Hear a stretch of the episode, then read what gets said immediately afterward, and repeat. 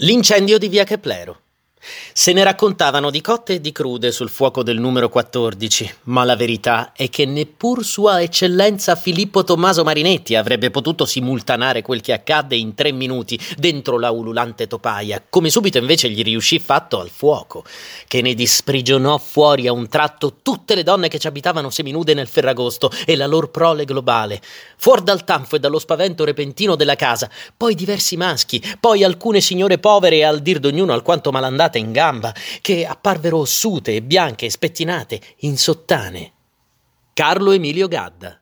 L'incendio di via Keplero.